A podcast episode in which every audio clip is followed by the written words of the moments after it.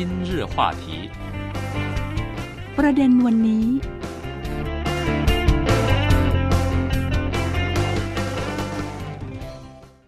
สวัสดีค่ะ ขอต้อนรับท่านผู้ฟังทุกท่านเข้าสู่รายการ ประเด็นวันนี้ ออกอากาศจากสถานีวิทยุ CRI กรุงปักกิ่ง สาธารณรัฐประชาชนจีนค่ะ วันนี้พบกับดิฉัน หญิง มณีนาฏอ่อนพันนานะคะ คราวที่แล้วค่ะ พาทุกท่านนั้นไปคุยกับคุณเอิร์ธทัศนีเสนาสิงห์เป็นนักแปลอิสระที่เป็นเจ้าของนามปากกาหิมะน้อย แปลในเรื่องของนิยายจีนชื่อดังค่ะ ไม่ว่าจะเป็นฝ่าบาทได้โปรดสำรวมหน่อย และขอหวานแหจับสามีสักคนนะคะ จะเห็นได้ว่านิยายจีนแต่ละเล่มนั้นได้เสริมแนวคิด ปรัชญาการใช้ชีวิตกับผู้อ่านด้วยนะคะวันนี้เราจะมาคุยกับคุณเอิร์ธเพิ่มเติมค่ะ ถึงในเรื่องของปรัชญาของนวนิยายจีนนะคะว่า แต่ละเรื่องนั้นให้ข้อคิดอะไร รวมไปถึง ความท้าทายของการแปลสำนวนจีนมาเป็นสำนวนไทย ให้คนไทยอ่านได้เข้าใจ ได้อิน และได้อรรถรสในการอ่านมากยิ่งขึ้นค่ะ สวัสดีค่ะ ชื่อทัศนีเสนาสิงห์นะคะ ชื่อเล่นชื่อเอิร์ธค่ะ ก็ตอนนี้ทำงานเป็นนักแปลนักตรวจเกมนะคะ อยู่ที่บริษัทอีเหอที่กวางโจวค่ะ ตอนอยู่ที่ไทยก็ทำงานเสริมเป็นเรื่องเนี่ยค่ะเป็นเกี่ยวกับนักแปลที่เป็นของสำนักพิมพ์ที่เขาเออเอานิยายจากจีนเนี่ยค่ะซื้อลิขสิทธิ์มาโดยตรงเลย แล้วเขาก็มาแปลเป็นไทย ก็เป็นคือสำนักพิมพ์เรือนหอมื่นลี้ค่ะก็แปลอยู่สองเรื่องก็ตอนนี้ที่มีที่วางขายก็จะเป็นเรื่องออฝ่าบาท ได้โปรดสำรวมหน่อยนะคะ มีสองเล่มแล้วก็อีกเรื่องหนึ่งก็จะเป็นขอวานแหจับสามีสักคน เรื่องนี้อันนี้ก็จะเป็นเรื่องยาวหน่อยก็จะมีประมาณห้าเล่มเออขอวานแหจับสามีสักคน ตอนแรกในในในเว็บเออใช้เป็นเรื่องเป็น fisherman หนุ่มประมงที่รัก แต่ทีนี้ด้วยความที่เขาอยากอยากได้ชื่อที่เป็นเอ่อมาโดยตรงเลยอะค่ะ มันก็จะดึงดูดมันดูน่าสนใจนิดนึง แล้วก็ โอเค เรื่องนี้ก็จะแบบไม่เกี่ยวกับในรู้ในวังใด ๆ แต่มันจะเป็นเหมือนไลฟ์สไตล์ที่วัยเราคนปัจจุบันเนี่ย เหมือนแบบลืมนึกไป เขาเรียกคล้าย ๆ ว่าเรากลับบ้านอะกลับบ้านแล้วแบบไปทำไร่ทำนาหาปลา มันเป็นชีวิตที่แบบคนทั่วไปอาจจะไม่เอามาเขียนนิยาย เพราะว่าพอเวลานิยายเรารู้สึกว่ามันมันต้องเป็นอะไรที่อาจจะไม่ค่อยได้เจอในชีวิตจริง แล้วทำให้จินตนาการของผู้อ่านอะ่ะ มันมากขึ้นอะไรเงี้ย แต่เรื่องเนี้ยรู้สึกว่าคนเขียนเขาค่อนข้างปรัชญามาก อืม เอิร์ธอ่านเรื่องเนี้ย อ่านไปด้วยแปลไปด้วย เรารู้สึกว่าเราได้เขาเรียกอะไรเอ่อสัจธรรมในการใช้ชีวิตจากเรื่องนี้ค่อนข้างเยอะ เพราะว่าเออเรื่องการใช้ชีวิตในครอบครัว พ่อแม่ลูก พี่น้องญาติกันอะไรอย่างเงี้ย แล้วก็แบบความเขาเรียกเขาเรียกอะไร ความเป็นคนดีในสังคมที่แบบที่คนไทยบอกว่าปิดทองหลังพระอะไรเงี้ยคือในชีวิตจริงเราอาจจะไม่เห็น แต่พอเขาเอามาอยู่ในนิยายอะมันตีสะท้อนกลับมาว่า เออ จริง ๆ ในชีวิตจริง เราก็เราก็ทำแบบนี้ได้เหมือนกันอะไรเงี้ย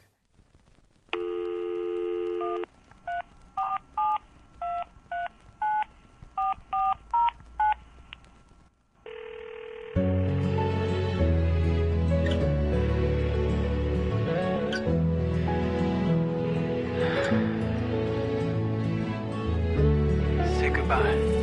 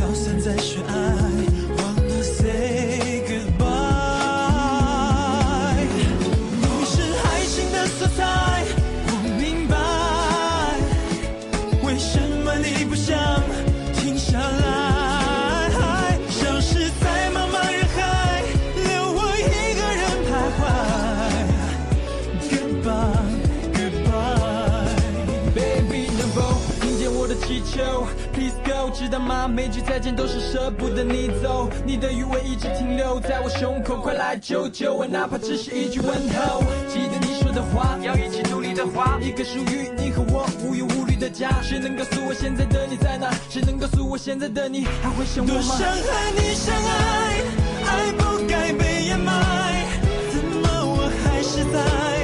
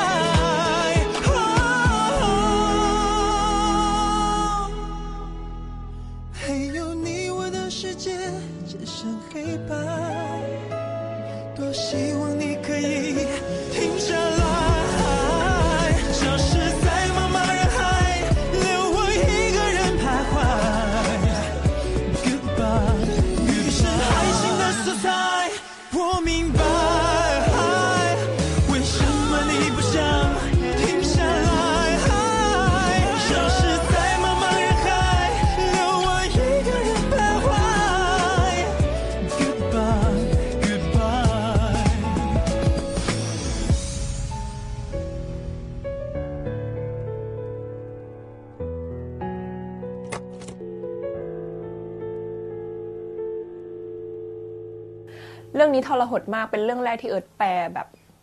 รับงานแปลนิยายจริง ๆอะสามแสนกว่าตัว ใช้เวลาแปลอยู่ประมาณเกือบปีครึ่ง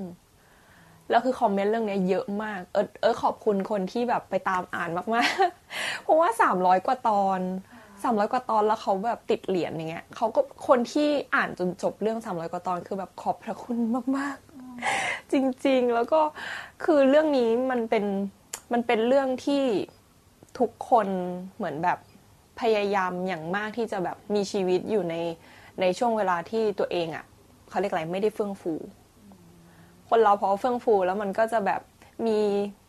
การดำเนินชีวิตได้หลากหลายใช่ไหมคะแต่พอมัน drop ลงมาแล้วอะกลับไป back to the basic กลับไปอยู่บ้านต้องไปถ่ายทำนาทำไร่พระเอกเป็นแม่ทัพ อืม แต่ว่าเลือกที่จะแบบกลับไป กลับไปทำทำไร่ทำนาที่บ้าน เพราะว่าไม่อยากไปยุ่งเกี่ยวกับการแย่งชิงอำนาจอย่างเงี้ยบางคำที่เป็นภาษาจีนใช่ไหมคะเป็นภาษาไทยอะพอแปลมาเป็นตรงๆเลยอะมันไม่มี ใช่ มันไม่มีแล้วทีเนี้ยเราก็ต้องมองในมุมมองบริบทว่า ถ้าเป็นคนไทยอะเราจะพูดกันแบบนี้ ซึ่งมันจะไม่ใช่ความหมายโดยตรงที่แปลมาจากจีน อันนี้เราต้องเหมือนแบบเก็ตเก็ตให้ได้ว่าตัวละครต้องการจะสื่ออะไร และอีกอย่างหนึ่งที่สำคัญก็จะเป็นพวกคำสรรพนามอะค่ะ เพราะว่าที่จีนเขาเขามีแค่ฉันกับคุณอะหนี่กับวอแล้วก็ทาที่เป็นผู้หญิงกับผู้ชาย แต่ภาษาไทยอะทั้งผม ฉัน ฉัน ดิฉันอย่างเงี้ย คุณ แล้วก็อะถ้าเป็นคุณเป็นท่าน เป็นนายอะไรอย่างเงี้ย คือต้องดูอีกว่าเราต้องมาเขาเรียกอะไรพิจารณาความสัมพันธ์ของตัวละครณช่วงเวลานั้นด้วยว่า เออสมมติพระเอกนางเอก ยังไม่ชอบกันอย่างเงี้ยยังยังทะเลาะกันยังกิ๊กกักกันอยู่เลยก็เรียกฉันกับนาย แต่แบบถ้าโอเคความสัมพันธ์ดีขึ้นแล้ว ก็เป็นอาจจะฉันกับคุณอะไรอย่างเงี้ยดีขึ้นมาหน่อย ตรงนี้ก็ก็ท้าทายมากเหมือนกัน เพราะว่ามันเป็นส่งผลมาถึงพอตอนหลังเอิร์ธเป็นเอ่อ proofreader เป็นแบบตรวจอะค่ะก็จะมีคนเอ่อนักนักแปลคนจีนที่เขาเรียนภาษาไทย เราเราเข้าเข้าใจได้ว่าตรงนี้ว่าเขาก็ก็อาจจะยังไม่แม่น เพราะว่ามันเยอะมากจริง ๆ ภาษาไทย เราก็จะต้องช่วยแปลว่าเออพ่อกับแม่หรือว่าแม่กับลูกสัมพันธ์นามที่คุยกันมันจะเป็นแบบนี้อะไรอย่างเงี้ยค่ะมันมันอันนี้ก็จะเป็นความท้าทายอันหนึ่ง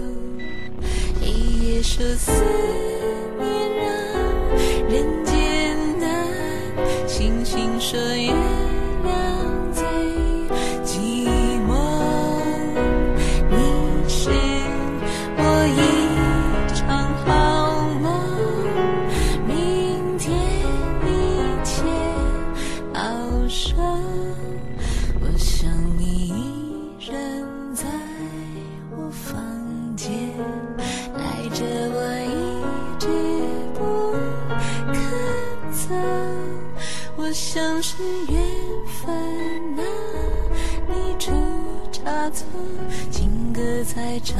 着不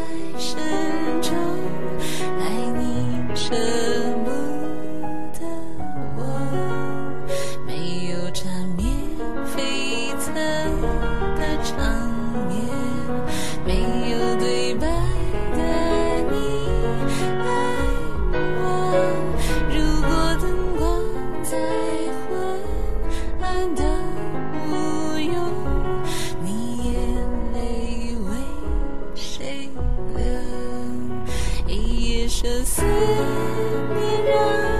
人间的星星说夜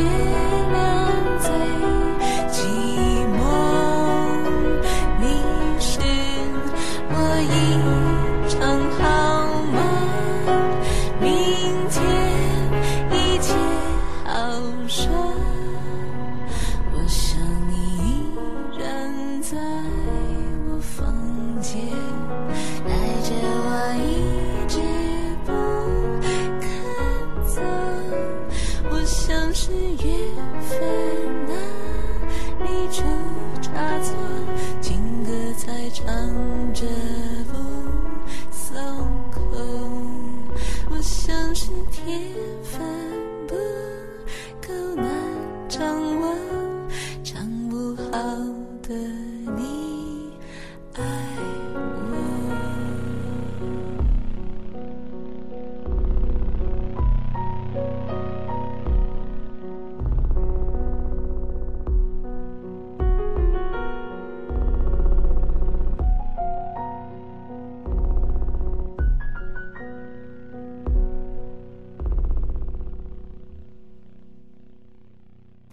อีกอย่างก็จะเป็นสำนวนจีนสำนวนจีนที่แบบสี่คำซึ่งตอนเรียนเราก็รู้สึกยากจังเลย เหมือนภาษาไทยอะค่ะ ที่เป็นเอ่อสุภาษิตคำบังเพยอะไรเงี้ยแต่ภาษาจีนคือมีสี่คำแล้วในสี่คำของเขาอะแต่ละคำก็มีความหมายของเขา แล้วพอรวมกันมามันก็เราต้องเก็ตว่าความหมายรวมคืออะไร แล้วมาแปลเป็นไทยให้ให้คนไทยเข้าใจยังไงยกตัวอย่างนะคะคำไหนที่แบบ เป็นสำนวนจริงแล้วแบบเรามาแปลเป็นไทยให้มันแบบสลัดสลวยแล้วมันโอ้ยตอนนี้ตอนนี้ตอนนี้ค่อนข้างที่จะแบงมากเลย เอาเป็นว่ามันจะมีอย่างบางคำอย่างเช่นว่าเออเหมือนตัวภาษาจีนนะคะมันหมายความว่าไม่มีตัวตัวหลักเลยนะคะค่ะไม่มีขนมไส้เนื้อ ที่ตกลงมาจากฟ้าหรอก คือถ้าแปลตามตรงอะมันเป็นแบบเนี้ยค่ะ แต่ในบริบทความหมายแล้วเราต้องบอกว่ามันไม่มีอะไรที่แบบได้มาง่าย ๆหรอก หรือแบบมันไม่มีอะไรที่แบบได้มาโดยที่แบบอยู่ๆก็ได้มาโดยที่คุณไม่ต้องแลกอะไรหรอก แต่ความหมายภาษาจีนก็คือ มันไม่มีขนมตกลงมาจากฟ้า ซึ่งมันเราต้องตีความเยอะอยู่เหมือนกันค่ะก็จริง ๆอะตอนแรกเอิร์ดอะเด็กๆเลยอะอยากเป็นนักเขียน เพราะว่ามีคุณป้าเป็นนักเขียนค่ะใช่ คุณป้านามปากกาเป็นเอ่อวัดตราการติมาค่ะ ที่บ้านคุณป้าเนี่ยก็คือหนังสือแบบเยอะมาก หนังสือนิยายของเขาเองแล้วก็หนังสือนิยายอื่น ๆ ที่เพื่อนๆนักเขียนเขาให้มาแล้วก็หนังสือที่เป็นเเขาเรียกว่าเป็นคลังความรู้ที่เขามาประกอบการเขียนเนี่ยก็เยอะมาก แล้วก็ลูกสาวเขาก็จะเป็นเมื่อก่อนเนาะนิยายแจ่มใสที่เราแบบฮิตกันก็จะเยอะมากเออก็จะเป็นคนชอบแบบอ่านหนังสือ พี่สาวก็ชอบอ่านหนังสือทำให้ตรงเนี้ยเราปลูกฝังแล้วรู้สึกว่า เออ เราอยากลองเป็นนักเขียน เด็กๆก็มีแบบเหมันเขียนไดอารี่ เขียนลองเขียนเรื่องสั้นเล็กๆอะไรเงี้ย แต่ก็รู้สึกว่า อืมมันคงยังไม่ใช่เรามั้ง มันก็เลยห่างหายช่วงนี้ไป พอตอนโตเอิร์ดก็มาเรียนภาษาจีน เราก็ลืมเรื่องนี้ไปเลย ไม่ไม่ไม่ได้นึกถึงเกี่ยวกับวงการน้ำหมึกป้าเขาก็จะเรียกว่า เนี่ยเด็กเป็นเด็กวัดเนี่ยไม่วิ่งเล่นลานวัดอะไรอย่างเงี้ย เราก็แบบมันมันไม่ใช่อะป้ามันก็คงยังไม่ใช่อะเนาะแต่พอตอนหลังเรามีโอกาส พอเรียนจบปริญญาโทกลับมาที่ที่ไทยเนี่ยค่ะแล้วก็มีโอกาสได้เนี่ยแหละลองเทสงานที่เกี่ยวกับเป็นการแปลนิยาย เราก็นึกขึ้นมาได้เลยว่าเอ้ยมันคือแบบมันคือสิ่งที่เราอ่านสะสมมาตั้งแต่มันคือคลังคลังความรู้ของเราอะในการเลือกใช้คำในการแบบบรรยายในการตีความหมายอะไรเงี้ย มันมาหมดเลยตั้งแต่สมัยเด็ก ๆ ที่เราแบบที่เราอ่านหนังสือของป้ามาอะไรเงี้ย แล้วก็ ยิ่งมีอยู่มีอยู่เรื่องที่เป็นโบตันกรีบสุดท้ายอะค่ะ อันนี้ก็คือเขาเขาเขียนเกี่ยวกับอิงวัฒนธรรมจีน คนจีนที่เข้าแบบมาอยู่ที่ไทย แล้วเรารู้สึกว่า อืม มันเป็นการการงานเขียนและงานแปลมันควบคู่ไปด้วยกันจริง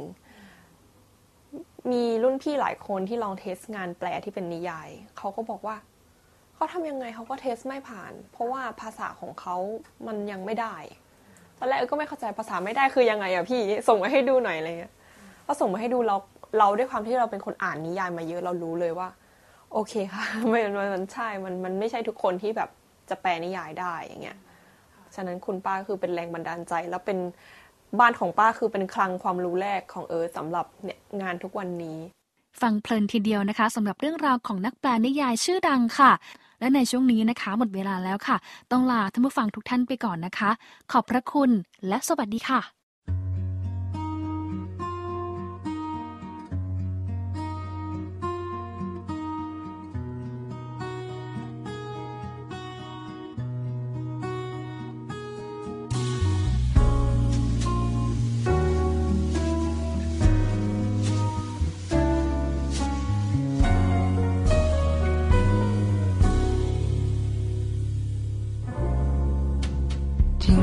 吹着风，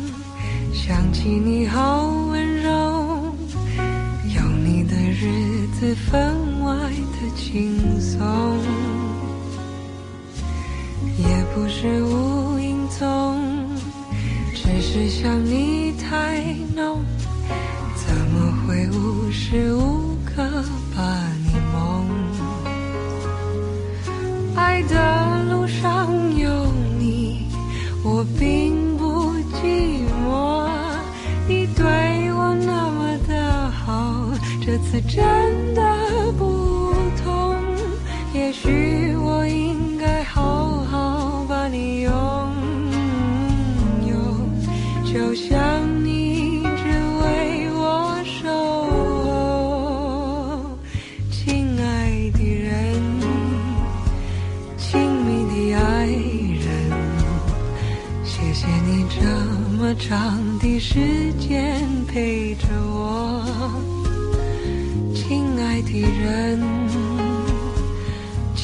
的爱人这是我一生中最兴奋的时分。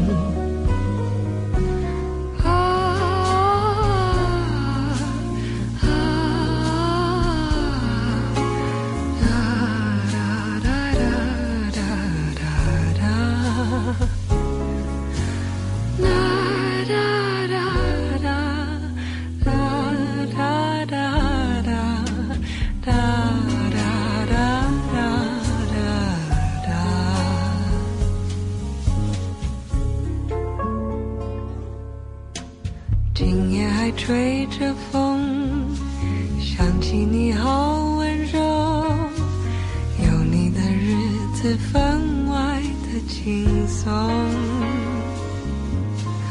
也不是无影踪只是想你太浓怎么会无时无刻把你梦爱的路上有你我并不寂寞你对我那么的好这次真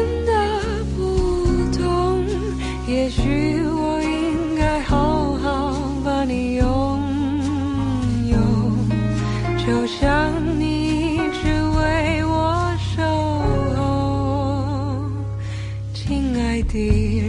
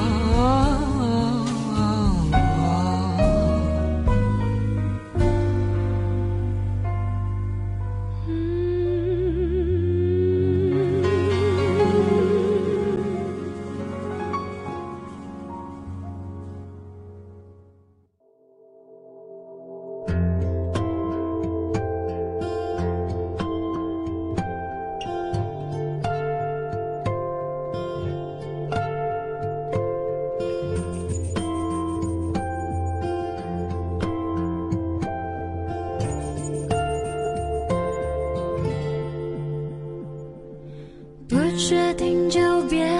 亲吻感情很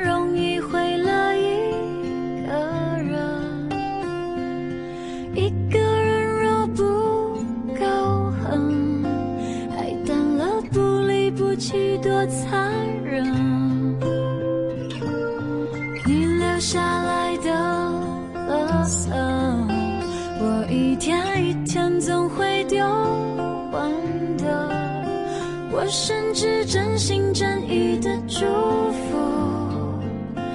永恒在你的身上先发生，你还是要幸福。你千万。